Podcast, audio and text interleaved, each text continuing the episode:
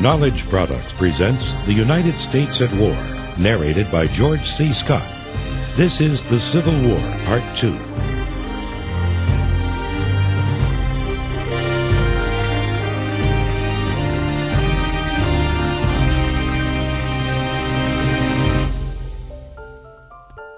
In October 1861, a young Confederate soldier wrote home expressing a common Confederate view. I am sorry to hear of the times being so hard, but I think they will be better in twelve months, and I have a good reason for thinking so. Because we are going to kill the last Yankee before that time, if there is any fight in them still. I think that I can whip 25 myself. In reality, the Confederate States of America faced serious disadvantages in all the conventional measures of military power. Not counting the four border states with their divided loyalties, the Confederate population was 9.1 million compared to the Union's 19.1 million. More than one third of the South's population were slaves, unavailable for military service. The North had an even greater economic advantage. Per capita income was higher among Northerners, who owned three quarters of the nation's wealth. The output of Northern industry was ten times that of the South. Indeed, the total value of manufacturing in New York State alone was more than four times as great as the combined manufacturing in all 11 Confederate states. The North had twice the railroad mileage and built 14 out of every 15 locomotives. These figures, coupled with federal naval and maritime supremacy, made the rebel cause seem hopeless. Nevertheless, the odds confronting the Confederacy were no worse than those which had confronted the 13 colonies at the beginning of the American Revolution. The South was a rugged and rural country, twice as large as the United States had been in 1776. Fighting a defensive war, Southerners could count upon high morale, interior lines, and knowledge of the terrain that is, the geographic ability to concentrate men and resources rapidly. Moreover, military theorists generally agree that an attacking force needs a three to one numerical superiority to ensure victory on the battlefield and a still greater superiority to pacify an unfriendly territory. The London Times, therefore, concluded that the Confederacy would triumph. It is one thing to drive the rebels from the south bank of the Potomac or even to occupy Richmond, but another to reduce and hold in permanent subjection a tract of country nearly as large as Russia in Europe. We have never questioned the superiority of the North for purposes of warfare, but no war of independence ever terminated unsuccessfully, except where the disparity of forces was greater than it is in this case. A lot hinged, however, on the type of defense the Confederacy mustered. From the beginning, the South tended toward a conventional defense. The highest ranks of the rebel military were dominated by former United States officers with West Point training. In fact, in 55 of the Civil War's 60 biggest battles, the commanders on both sides would be West Pointers. Most of them had gained practical combat experience during offensive operations in the Mexican American War. Confederate President Jefferson Davis himself was a West Point graduate who had led a Mississippi regiment during the Mexican American War, and he had served as Secretary of War under President Pierce. Some Southerners found this military tradition a mixed blessing. In a letter of September 1861, Robert Toombs, a former United States Senator from Georgia, complained about Old Army dominance. The Army is dying. I don't mean the poor fellows who go under the soil but the army as an army is dying. Set this down in your book, and set opposite to it its epitaph. Died of West Point. We have patched a new government with old cloth. We have tied the living to the dead. The Confederate High Command never entertained any thoughts of conducting the kind of war for national liberation that America had fought during the Revolution. Such a strategy would have left the bulk of Southern manpower scattered about in guerrilla units. Although much of the South would have been exposed to invasion, Union willpower probably would have been worn down by logistical obstacles, continuous hit and run harassment, and the South's implacable hostility. The dispersed rebel forces could have constituted a huge reservoir, available for concentration when they could inflict decisive blows. Confederate Vice President Alexander Stephens hinted at just such a strategy when he argued that the Confederacy should, in his words, husband our resources by letting the enemy get into the midst of our territory and then meeting him with concentrated forces. I looked for the invasion of our country. The superior numbers of the enemy made this almost inevitable. But invasions, while they do great harm, destroy vast amounts of property, and cause a vast deal of suffering, do but little toward conquering a people who are determined never to submit. Instead of dispersing its resources, the Confederacy massed armies along all its borders using conventional war methods. Irregular warfare was alien to the social background and professional training of the Southern Officer Corps. The conservatives who controlled the Confederate central government wished to establish a legitimate nation state, not to unleash a revolution. Thus, the Confederacy condemned itself to waging war on the Union's terms, a war in which the Union had an overwhelming advantage. The conventional focus of Southern strategy became evident in the Virginia theater, in the corridor between the two capital cities of Richmond and Washington. Bounded to the east by the Atlantic Ocean and to the west by the Appalachian Mountains, the corridor became the site of the war's major engagements. Fifty years before, during the War of 1812, the United States had been so decentralized that the humiliating loss of the nation's capital to the invading British had been of little military significance. But during the Civil War, both Southerners and Northerners viewed their respective capitals as the major objectives. Within this corridor, the Confederates enjoyed astonishing success. For example, the Union General George B. McClellan took a full eight months after the Battle of Bull Run to organize and train the 120,000 troops in the Army of the Potomac at Washington. But after finally commencing a methodical advance, he was checked on the very outskirts of Richmond by the gifted military team of Robert E. Lee and Stonewall Jackson. Lee, the Southern commander, was a former superintendent of West Point. At the outset of the war, Lincoln had offered him command of the Union Army in the field, but Colonel Lee preferred to fight for his beloved home state of Virginia. Appointed as a Confederate general, Lee had languished as President Davis's top military advisor until June 1, 1862, when he was given command of the Army of Northern Virginia. The already famous Stonewall Jackson became Lee's indomitable subordinate. General Jackson had already outmaneuvered and outfought three independent Union commands. Stonewall's foot cavalry, as his fast marching infantry were called, caused such alarm about the safety of Washington that Lincoln protected the capital with the reinforcements he had promised to General George McClellan. Nevertheless, McClellan was on the march toward Richmond.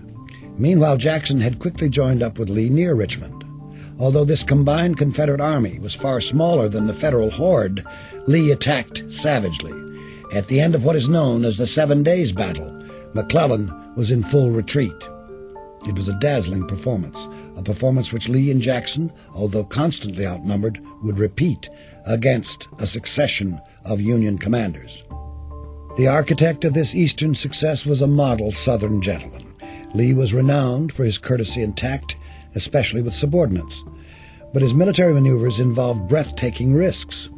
Although strategically he was usually on the defensive, Lee strove to assume the tactical offensive in battle.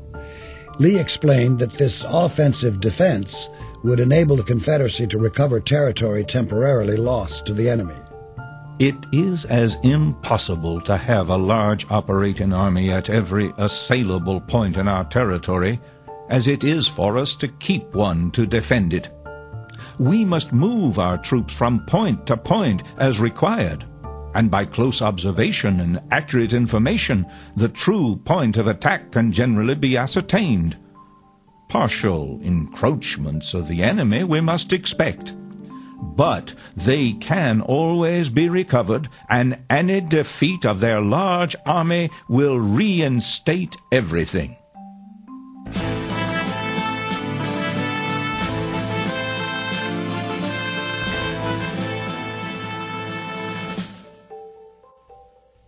Unfortunately for the Confederacy, conventional strategy did not work well in the military theaters west of the Appalachians. To begin with, the South made the political blunder of violating Kentucky's neutrality in order to seize defendable terrain.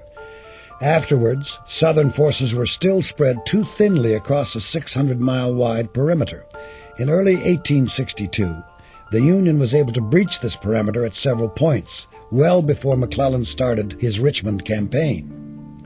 Just as the Union's command of the seas had opened up the entire southern coast, the Union's command of the Mississippi River and of its tributaries provided convenient avenues of advance.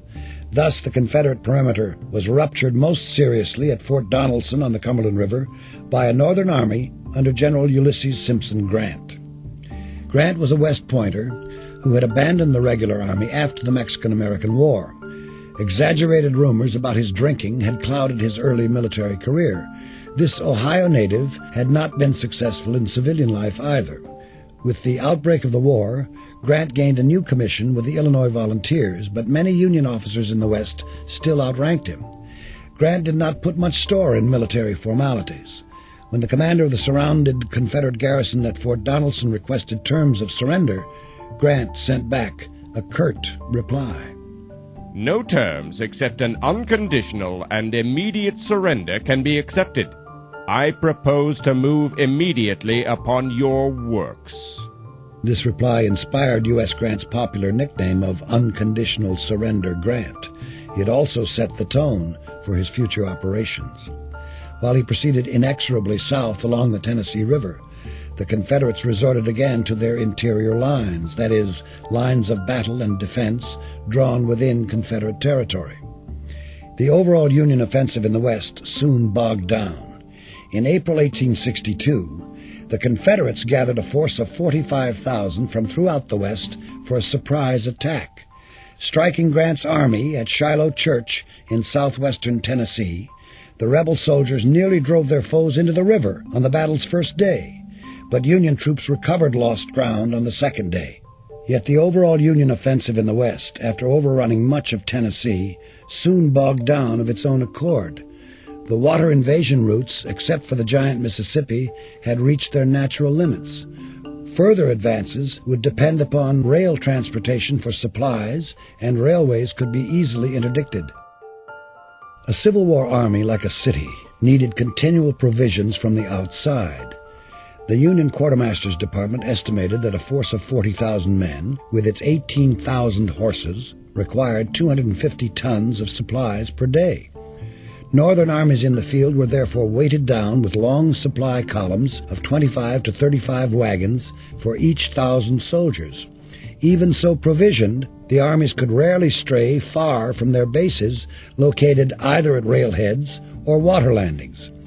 In contrast, an ordinary Western steamboat could carry 500 tons alone.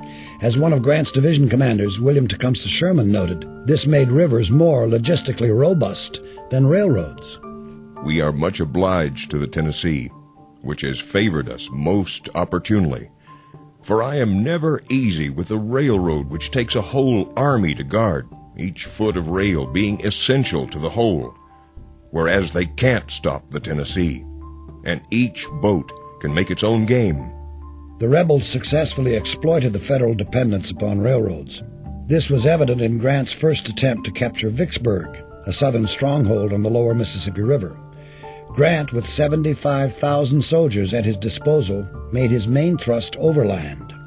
He had not gone far when a Confederate force of no more than 3,500 mounted cavalry swept around him and destroyed his main supply depot. The rebels even captured the horses and burned the carriage of Mrs. Grant, who had accompanied her husband. Another 2,000 rebels raided farther to Grant's rear. Their commander, Nathan Bedford Forrest, was a millionaire slave trader who had enlisted as a private at the age of 40. He rapidly became one of the most innovative Southern generals. Forrest distilled complex military principles down to a single sentence. Get there first with the most.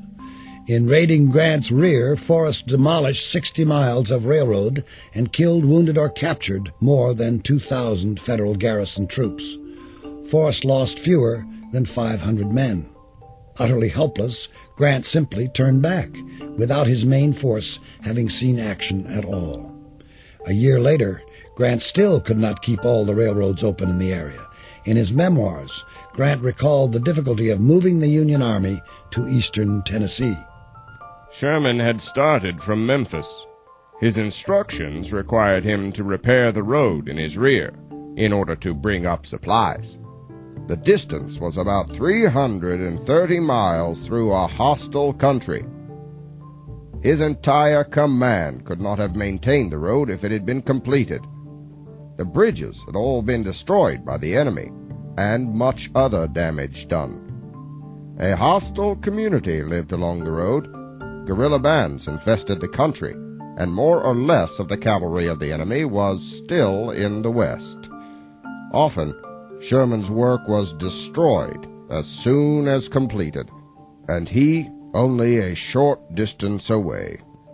The Union commanders not only had to guard railroad lines, they also had to administer conquered territory. By early 1862, the area occupied by the North was the size of modern France. Already several hundred guerrillas in Missouri were requiring tens of thousands of federal troops, and this was in a state where the rebels could not even command the people's unanimous loyalty. For a second try at Vicksburg, Grant took 36,000 soldiers down the Mississippi and left behind almost twice as many to protect his rear. Overall, the North dissipated between one third and one half of its military manpower on unglamorous but essential tasks away from the front lines. Sherman lamented this Confederate resort to irregular warfare. The South has united people and as many men as she can arm, and though our armies pass across and through the land, the war closes in behind and leaves the same enemy behind. We attempt to occupy places, and the people rise up and make the detachments prisoners.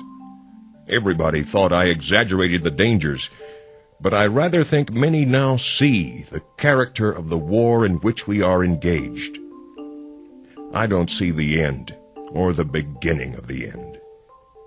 Whether it was partisan bands led by such men as William Quantrill, or formal cavalry raids conducted by such officers as General Nathan Forrest, the reversion to unconventional warfare gave the Confederacy fresh hope. By the middle of 1862, the Federal offensive had ground to a halt in the West as well as in the East. The Civil War was one of technological innovations. On water, ships now employed steam and armor. Naval guns became more powerful and had a longer range. On land, the railroad and telegraph saw their first extensive military use. But the most revolutionary innovation was the Minié ball. This recently invented bullet made the rifle a serviceable replacement for the smoothbore musket. The difference between these two infantry weapons was the spiral grooves or rifling inside the rifle's bore. The grooves imparted a spin to the discharged bullet. This gave the rifle more accuracy than the smoothbore musket. The musket's effective range was only 80 yards. Grant vividly recalled this limitation from the Mexican American War. The infantry under General Taylor was armed with flintlock muskets. At the distance of a few hundred yards, a man might fire at you all day without your finding it out. The effective range of the rifle was at least 400 yards, five times as great as the musket. In a letter to his parents, one New Hampshire private reported accuracy at even greater range. We have not got the Enfield rifle, but the Springfield. They are just as good and a good deal lighter. We went out the other day to try them. We fired 600 yards and we put 360 balls into a mark the size of old Jeff Davis. They will range 1500 yards with considerable certainty. The earliest rifles had predated the American Revolution, but these models took too long to load. The Minié ball changed that by making loading easier. The bullet was still inserted at the muzzle and rammed down the barrel, one shot at a time. But a competent infantryman could load and fire two or three Minié balls a minute, which was slightly better than with the old muskets. When the southern states seceded, most of the arms stored in United States arsenals were smoothbore muskets. the federal government had barely enough rifles for the regular army. Consequently, the volunteer regiments of both the North and the South carried muskets into such early battles as First Bull Run. The Federal War Department, however, acquired rifles as rapidly as possible. Some were manufactured at the government armory in Springfield, Massachusetts. Some were bought from private American firms, and some were purchased from abroad. The Confederacy lagged only slightly behind. Its far smaller domestic output was offset by the capture of several hundred thousand Union rifles during the conflict. By the second year of fighting, most infantrymen on both sides had modern shoulder arms. The impact of the Minié-ball was immense. With the old smoothbore musket, the troops needed to stand elbow to elbow in rigid formations. Because they only had time to get off a few volleys before the enemy closed in, the force of a bayonet charge might decide the battle. Now, with the rifle, the formations could be loosened up. Men now could take advantage of the terrain by firing from behind trees or other obstacles. Individual skirmishers could precede the main body of soldiers to prevent surprise and to break up the enemy's formations.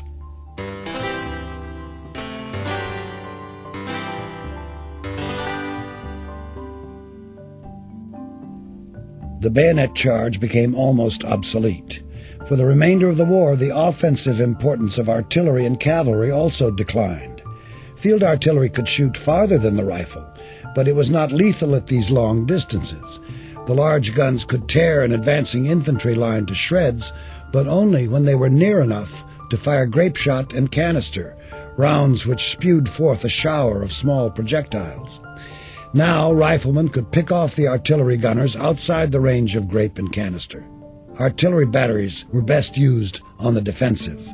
Mounted cavalry was relegated mostly to scouting and raiding. Because of the Minié-ball, the citizen soldiers of the Union and Confederacy rank among the most proficient killers the world has ever known. During the Mexican War, a unit with a casualty rate over 10% was considered to have suffered severely in action. The same was true during World War II. But during the Civil War, a unit with less than 10% casualties was not considered to have been seriously engaged. 25 to 50% was common. The 1st Minnesota Regiment at the Battle of Gettysburg seems to have set a wartime record for casualties. On the battle's second day, the Union left wing was dissolving before the rebels. The 1st Minnesota had just arrived on the field. One of the regiment's sergeants recounted the Union counterattack that happened next. Just then, General Hancock, with a single aide, rode up at full speed, and for a moment vainly endeavored to rally the retreating forces. Reserves had been sent for, but were too far away to reach this critical position. Quickly leaving the fugitives, Hancock spurred to where we stood, calling out, What regiment is this? First Minnesota, replied Colonel Colville. Charge those lines, commanded Hancock.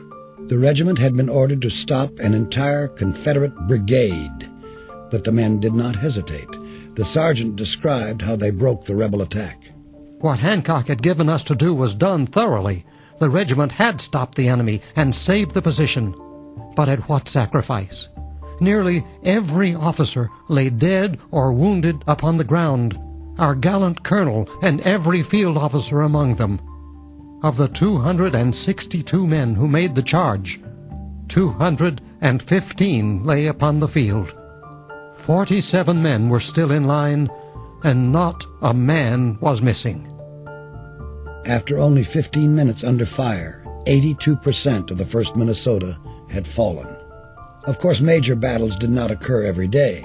In contrast to the sustained combat of modern wars, armies might go through months of inactivity or marching. Moreover, while the Civil War brought modern methods of killing, it conformed to a more traditional code of personal honor. Officers still led from the front, inspiring the men by their courageous willingness to share the same danger. As a result, the war's carnage extended all the way up the ranks. More than half of the Confederacy's generals were wounded or killed. Many had been wounded repeatedly in successive battles. Despite enormous losses, Civil War battles were almost never conclusive. The beaten army merely withdrew to fight another day. The only way to destroy enemy forces was by attacking, but attacking cost more than defending. Thus, victory could be as debilitating as defeat. As the war lengthened, defending soldiers dug entrenchments and built breastworks or breast-high mounds of earth for protection. These defenses made assaults even more murderous. One officer in an Ohio regiment described what such attacks were like.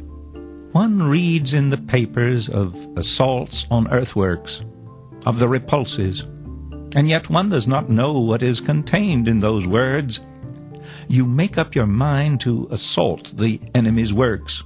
You have formed lines of battle with a second and third line behind you for support. You march forth filled with determination. Two hundred yards brings you to the picket line, and here the opposition commences. You dash across the space between the two lines. You lose a few men, and the enemy's pickets, after making as much noise as possible, run back to their main works. By this time the enemy are sure you are really coming, and open on you with artillery, besides a pretty heavy fire of musketry. You commence to lose men rapidly. Forward! Double quick! And while the whole line of the enemy open fire from behind their works, your men, mindless of the death intensified, the bullets and the shells, they dash on with wild cheers. After the adrenaline of attack came its reality. The Ohio officer continued bitterly. He described the attack on an abattis, a defensive barricade of felled trees. The abattis, with its tangled intricacy of sharpened branches, snares your line. Your three lines have been almost reduced to one. You stumble, fall, tear your flesh on these stakes, and must stop to pull them up. Stop when every instant is an hour. Stop when you're already gasping for breath. And here open up the masked batteries, pouring the canister into that writhing, struggling, bleeding mass so close that the flame scorches, that the smoke blinds. Is it any wonder that your three lines are torn to pieces and have to give back before the redoubled fire of an enemy as yet uninjured comparatively? And then the slaughter of a retreat there. This officer concluded that frontal assaults were futile. This war has demonstrated that earthworks can be rendered nearly impregnable against direct assault.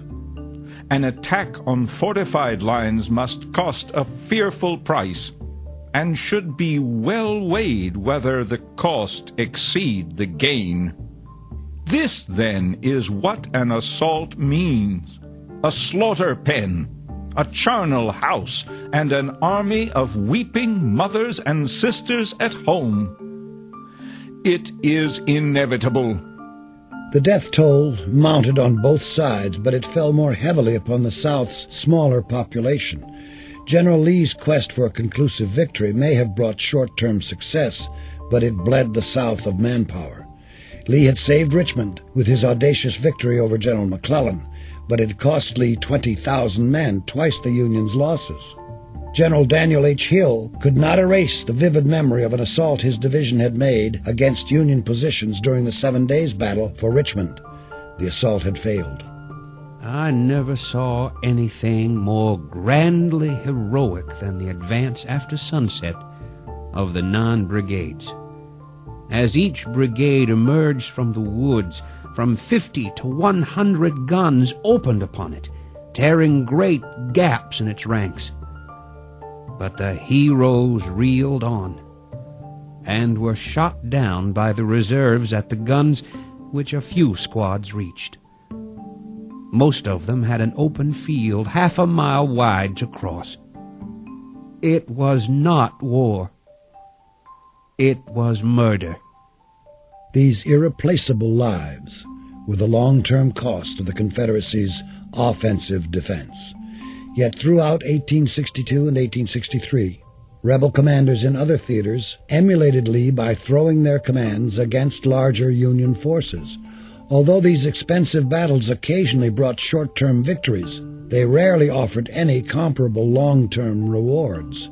Years after the war had ended, Confederate General Hill reluctantly admitted We were lavish of blood in those days, and it was thought to be a great thing to charge a battery of artillery or an earthwork lined with infantry. The attacks on the Beaver Dam entrenchments, on the heights of Malvern Hill, at Gettysburg, etc., were all grand, but of exactly the kind of grandeur which the South could not afford. Many deaths had no grandeur at all.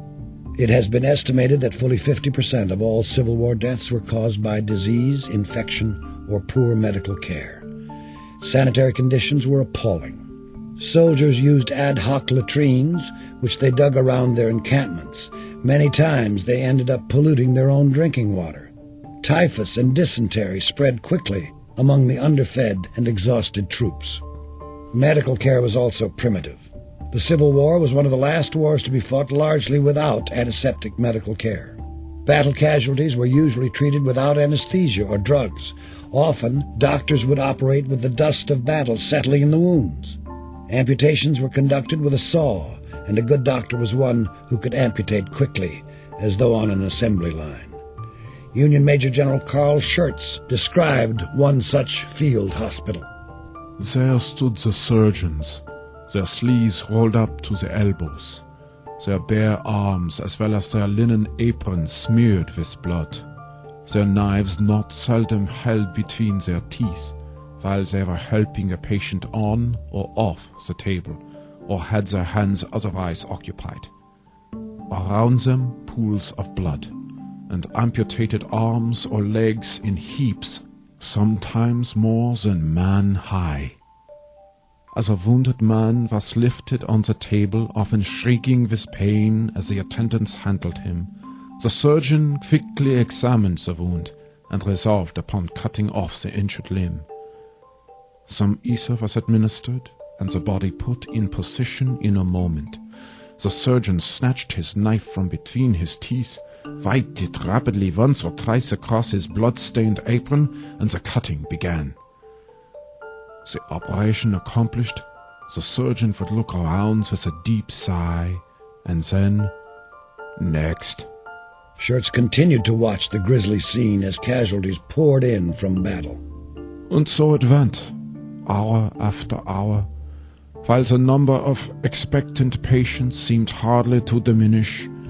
Now and then one of the wounded men would call attention to the fact that his neighbor lying on the ground had given up the ghost while waiting for his turn, and the dead body was then quietly removed.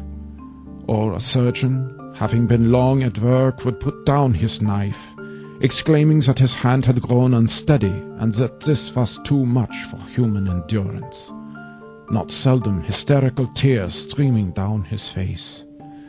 Many of the wounded men suffered with silent fortitude, fierce determination in the knitting of their brows and the steady gaze of their bloodshot eyes. Some would even force themselves to a grim jest about their situation. But there were heart-rending groans and shrill cries of pain piercing the air and despairing exclamations. Oh Lord! Oh Lord! Or, let me die!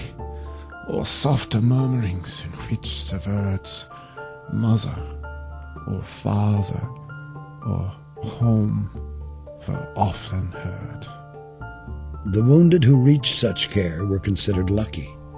After the Battle of Second Bull Run, 600 wounded soldiers lay on the battlefield for a week, bleeding, starving, crying out for help, but there were no ambulances to take them away. Perhaps if the wounded had been truly fortunate, they might have been taken to the largest and best administered Southern hospital, the Chimborazo Hospital in Richmond. Its problems were similar to virtually all military hospitals during the war, especially those in the blockaded South. Modern historian Joseph Cullen takes us on a walk through one of Chimborazo's wards. In the brutal summer heat, the crude pine building became permeated with the deep, acrid odor of gangrene. Suppurating wounds gave off a sweet, foul smell of torn flesh trying to heal that diffused itself throughout the wards, the divisions, the whole area. Thick swarms of black flies tormented the patients and attendants alike, crawling and buzzing everywhere. The doctors moved up and down the aisles, deciding who must be left to die, who should be cared for at once, who must face the ordeal of the knife and saw. Almost every ward had its amputating table, from where a steady stream of blood flowed into a tub on the floor that caught the arms and legs. The floors became littered with piles of dirty rags, blood, and water, and with a system of cleaning the floors with dry sand, they were impossible to keep clean. The shortages of soap and laundresses caused the bedding and the patient's clothes to become filthy. As the war stretched on, medical supplies and even common provisions virtually disappeared from southern hospitals. Little wonder that one wounded soldier informed his diary that he had drawn a weapon on his superior when the man had attempted to take him to a hospital.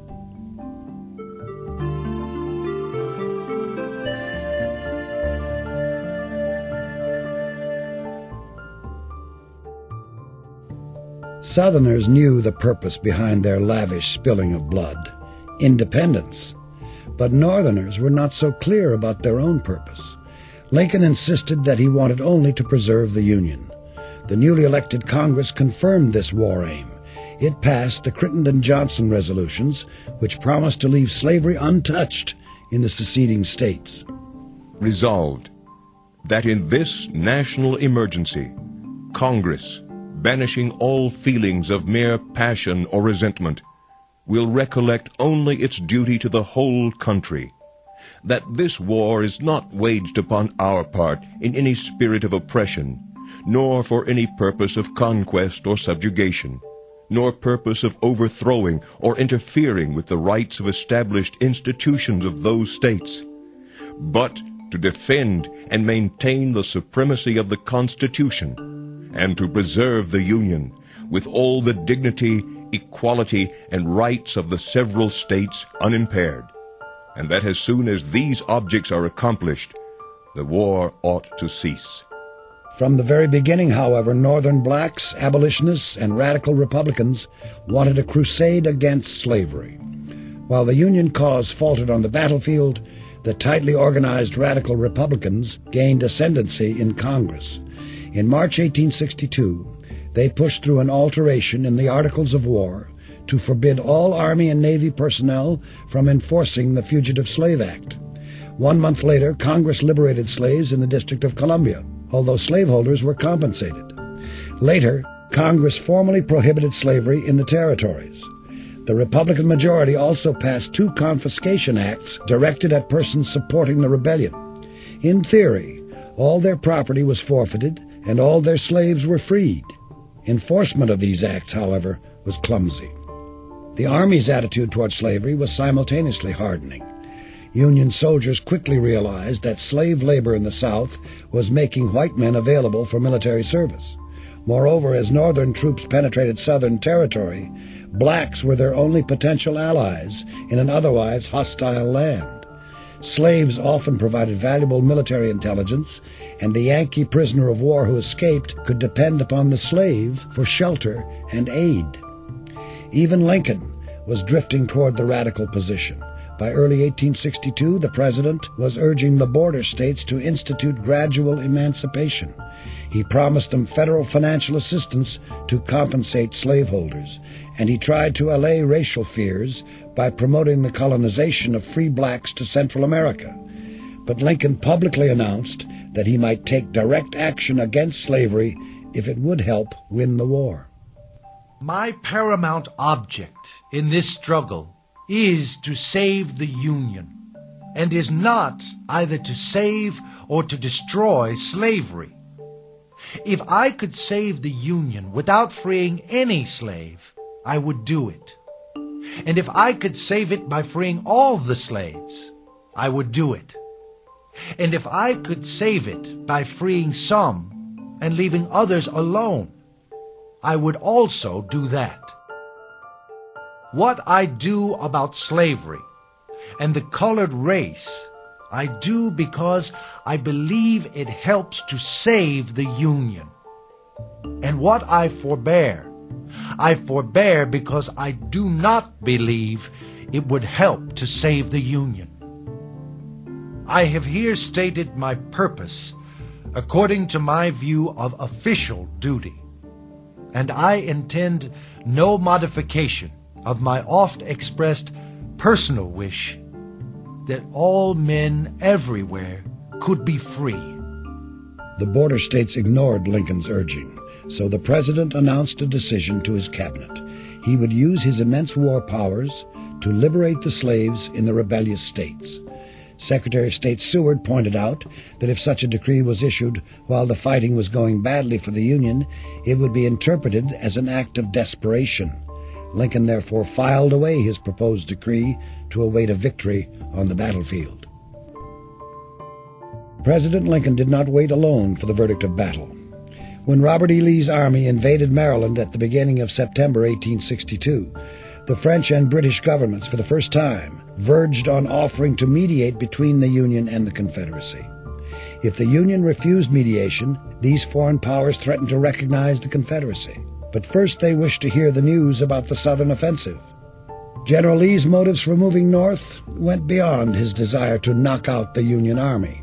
Lee wanted to relieve war ravaged Virginia, and he hoped to bring the border state of Maryland into the Confederacy. But his invasion took him to Maryland's western counties, where Union sentiment was strong. The local inhabitants failed to rally to the rebel banner, and Lee's campaign was plagued by the same logistical burdens that the Union had encountered in the South. Lee alleviated these burdens by dispersing his forces so they could live off the land. One veteran described the ragged army of Northern Virginia.